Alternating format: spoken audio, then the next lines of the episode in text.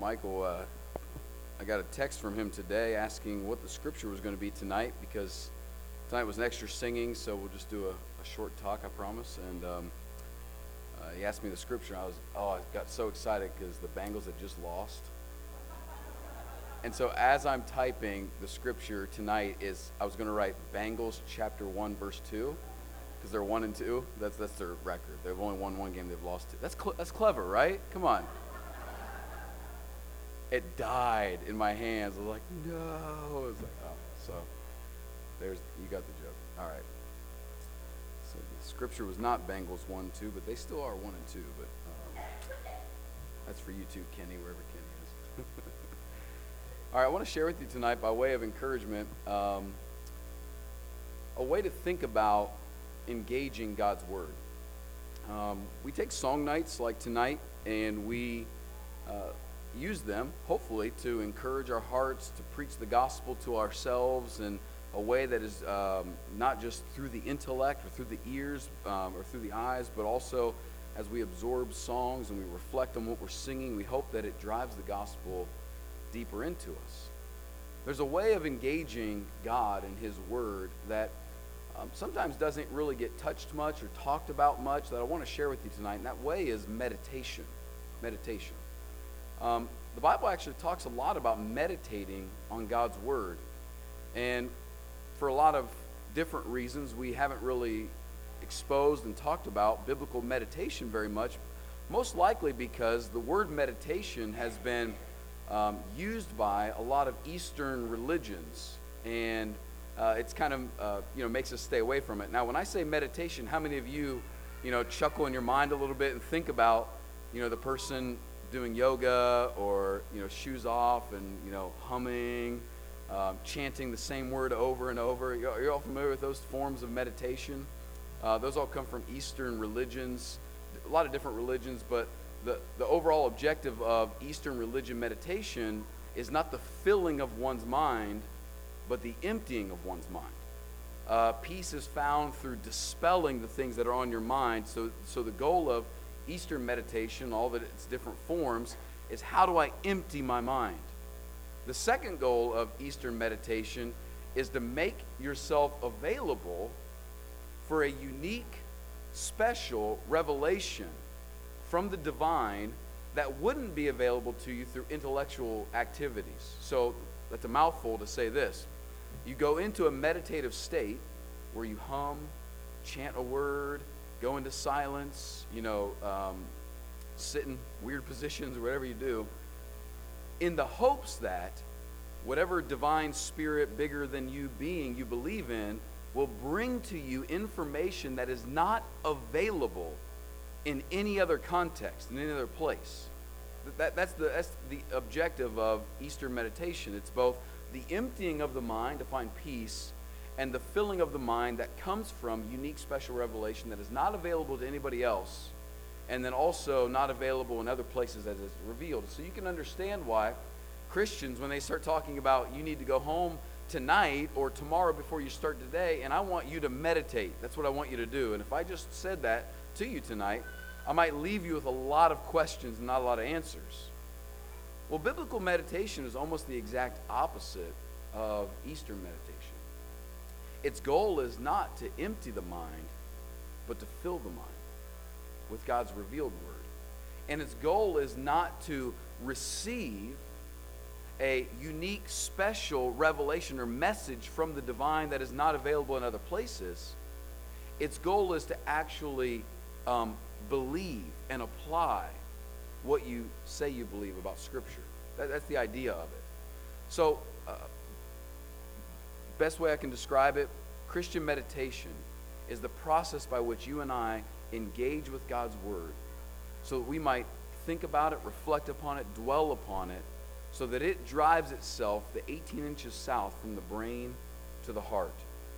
And it's in biblical meditation where we hold ourselves accountable to ask ourselves do we really believe and live out and obey the things that we say we believe? That's where it happens in meditation. We'll see some examples of how David does it. There are three really simple movements in meditation. I shouldn't use the word movements because that might confuse it. There, there are three aspects of meditation. The first one is this that you think out what you believe. Step one think out what you believe. Now, this is why Bible reading and Bible study is really important because you can't actually meditate the way that God wants you to meditate without knowing His Word. You know, every time the Bible says meditate, it is always attached to the law of God, the Word of God, the statutes of God. It's not detached from those, it's attached to those. And so, our reading of God's Word, our study of God's Word, and then asking ourselves, what do we know about God's Word? What do we think about God's Word? What do we understand from God's Word? That's the very beginning point of being able to meditate on the law of God or the Word of God. You've got to know His Word. So, step one is thinking out of what you believe. Step two is driving in what you think. So that this is the step where you begin to wrestle with yourself. You begin to become a little bit uh, where you challenge yourself, where you hold yourself accountable um, to say, okay, I believe intellectually that God is sovereign, that He rules over the world, and that all things, now because of the resurrection of Jesus, all things, whether it's my suffering or whether it's my blessing, all things will work together for the good purpose of God that He might make in me the kind of person He wants me to be. That, that, that's a biblical belief. And most of you in here, I'm guessing, hold to some degree of belief of that, that I agree that God is the sovereign. The second step of meditation is this Do you live out of that belief? Do you have the kind of life that reflects a person who believes that God is sovereign and all things work out to good, for good to those who love Him? And here's how you begin to wrestle with yourself. You ask yourself questions like, What does it look like to believe that God is in control? And you remember scriptures like Jesus said, Your Father in heaven knows what you need. Why do you what? What's the W word? Why do you worry? How many this past week worried a lot? Do, you see what I'm getting at? Biblical meditation is, the, is moving from I studied the word that tells me God is sovereign to I'm meditating on it and ask myself, but do I really believe in my day to day life that He is in control and He will work out things all for the good of what is good for my life? Do I really believe that? and you reflect on your past week or your past day or whatever, and you begin to wrestle with that and ask yourself, is this true? And then the third step, so you think out what you believe, you wrestle or drive in what you believe, you begin to ask yourself serious questions about that, and then you pray up what you believe. Think out, drive in, pray up. And when you begin, so if you go through this process and you begin to say, okay, I believe, I, I see from Scripture that God is sovereign, and you ask yourself, have I really lived out obedience to this belief? Do I really, really hold on to this truth? And then you move into the third part, which is prayer, which can be your gratitude. God, I'm so thankful for this truth that you have alleviated me of weeks and months of worry and fretting and anxiety because I can believe this truth. Or you work yourself into repentance. God, this past week I have really forgotten this truth. I intellectually agree with it, and when I hear it said, I say amen to it in my mind, but I have not gone from here to here and really believed it this week. And so I ask for your forgiveness. I ask you to help me, and please help me to, to live this week as if I really believe that you are in control. Does that make sense? See how that works? This is a whole um, deeper way of engaging God's Word, His Scripture. A couple points I want to make about um, meditation, just, just to kind of continue to clarify for you, to try to encourage you to engage this. First of all, meditation from God's Word is rational. It's rational. Uh, look in Psalm 103. Let me give you a couple examples. Psalms has a lot of examples of biblical meditation.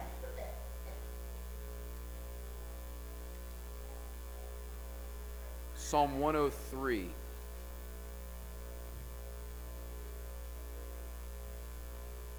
Listen to verse 1 and 2. That's going to be the theme tonight, Mike. 1 and 2. 1 and 2. Psalm 103, verses 1 and 2. Bless the Lord, O my soul, and all that is within me, bless his holy name. Bless the Lord, O my soul, and forget not all his benefits, who forgives all your iniquities, who heals all your diseases who redeems your life from the pit, who crowns you with steadfast love and mercy, who satisfies you with good, so that your youth is renewed like the eagles. Now, look what David's doing. First of all, who is David talking to in this text? Do you notice? Who's he talking to? Bless the Lord, O my soul, and all that is within me. Bless his holy name. Bless the Lord, O my soul. Forget not his benefits. Who is David talking to? Himself. Study is God talking to you. Prayer is you talking to God. Meditation is you talking to you about what's true about God. And David is reasoning with himself. He is using logic with himself. He is pausing for a moment and saying, There's nothing in me right now that's really blessing God, that's honoring God. What have I forgotten? Because a person that knows who God is, he knows in his mind, naturally wants to love and, and bless and honor God. So he's telling himself in verse 1 Soul, you should be blessing God. Verse 2 Bless the Lord, O my soul. And look how he begins to do this. He reasons with himself.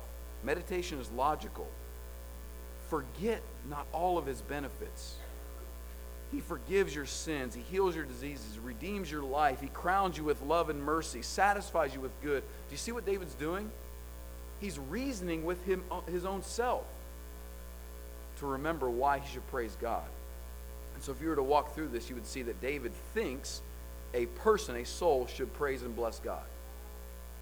That, that's number one. Number two, he's wrestling with it and saying, But I'm not. And he begins to work into himself all the things of God. So, number one, meditation is rational, it's thinking logically with yourself over truths that God has revealed to us in Scripture. Number two, meditation is intentional. Psalm 1, 1 and 2 says that this person who is blessed by God, if you read with Mike, he says, um, this person who uh, he, his delight is in the law of the Lord, and on his law he meditates day and night, meaning he intentionally chooses time to meditate. He doesn't just flippantly do it, he redeems moments in time. And so I want to encourage you on a very practical level.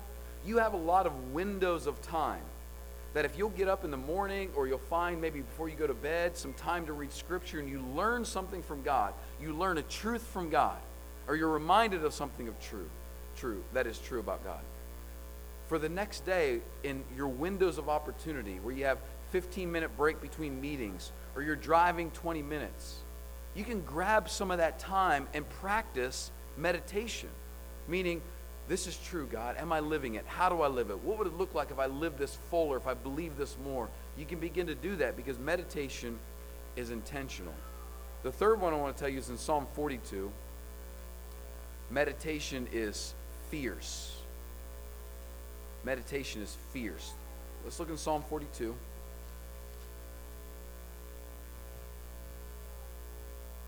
Verse 5.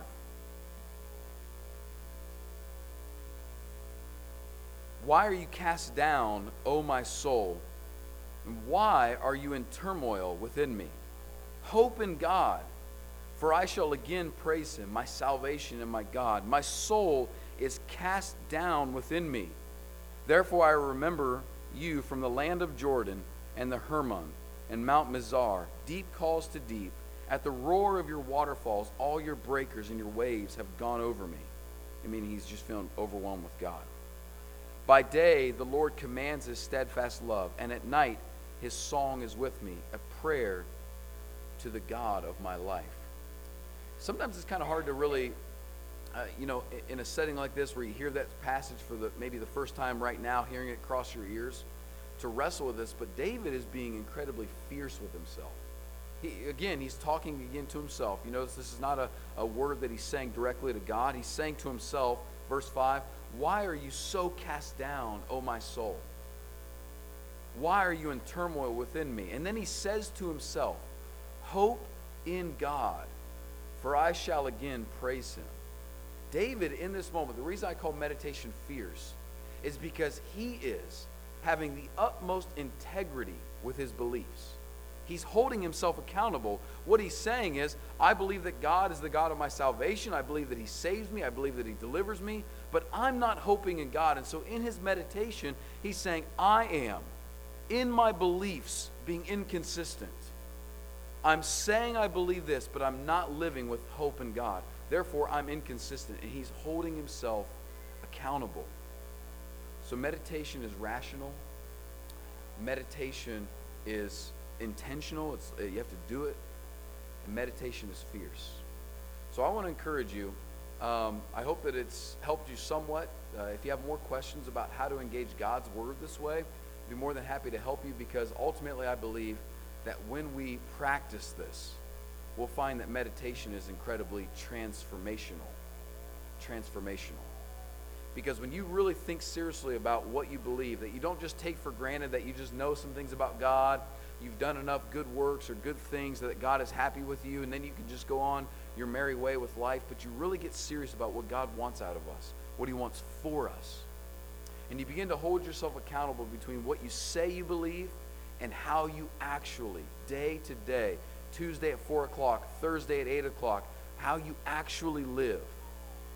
Meditation is the place where you take what you say you believe and you plant those seeds deep into your soul so that you begin to experience what it looks like to live a life full of belief. That's really what Jesus Christ came to do was to change our beliefs. Sin has caused us to believe the wrong thing about God that He's not really out for our best good. It's caused us to believe the wrong thing about ourselves, that if we make ourselves the center of our universe, we'll have a great life. That, that's, that's the overall problem with humanity is that they believe that we are smart enough on our own and we should be autonomous all to ourselves, and if we do that, we'll have joy. So sin has lied to us about God. It has lied to us about ourselves and where we find joy. And it's left us in a place where we would be spiritually bankrupt. And what Jesus Christ came to do in his life was to give us not just uh, uh, to let us off the hook or a ticket to eternal life, but he came to give us a new set of beliefs based upon reality that tell us the ultimate reality of who God is, that he is loving and merciful, but also holy and just. And that if we go at God on our own, the truth that Jesus tells us about ourselves that we can't measure up. You won't make it. And so the truth that he reveals to you finally, not just about God and about us, but he reveals truth about himself. And that even though God is holy and just and he upholds his standard, and even though you can't, if you approach God on your own, measure up, the third truth that he tells you about himself is this that in me you can become right with God. And in me you can have a new life. And in me you can I will begin to reform your false beliefs with true beliefs. And out of new, out of new and true beliefs, you will begin to have what the Bible calls life. That's why Jesus says, unless you believe that I am He, you'll die in your sins. So I want to encourage you to engage God's Word in meditation so that you will have what God wants us to have natural outflowing obedience to what's true about Him so that we can become the very people He wants us to be. If you need help with that tonight, we're always available, but most certainly right now as we stand and sing.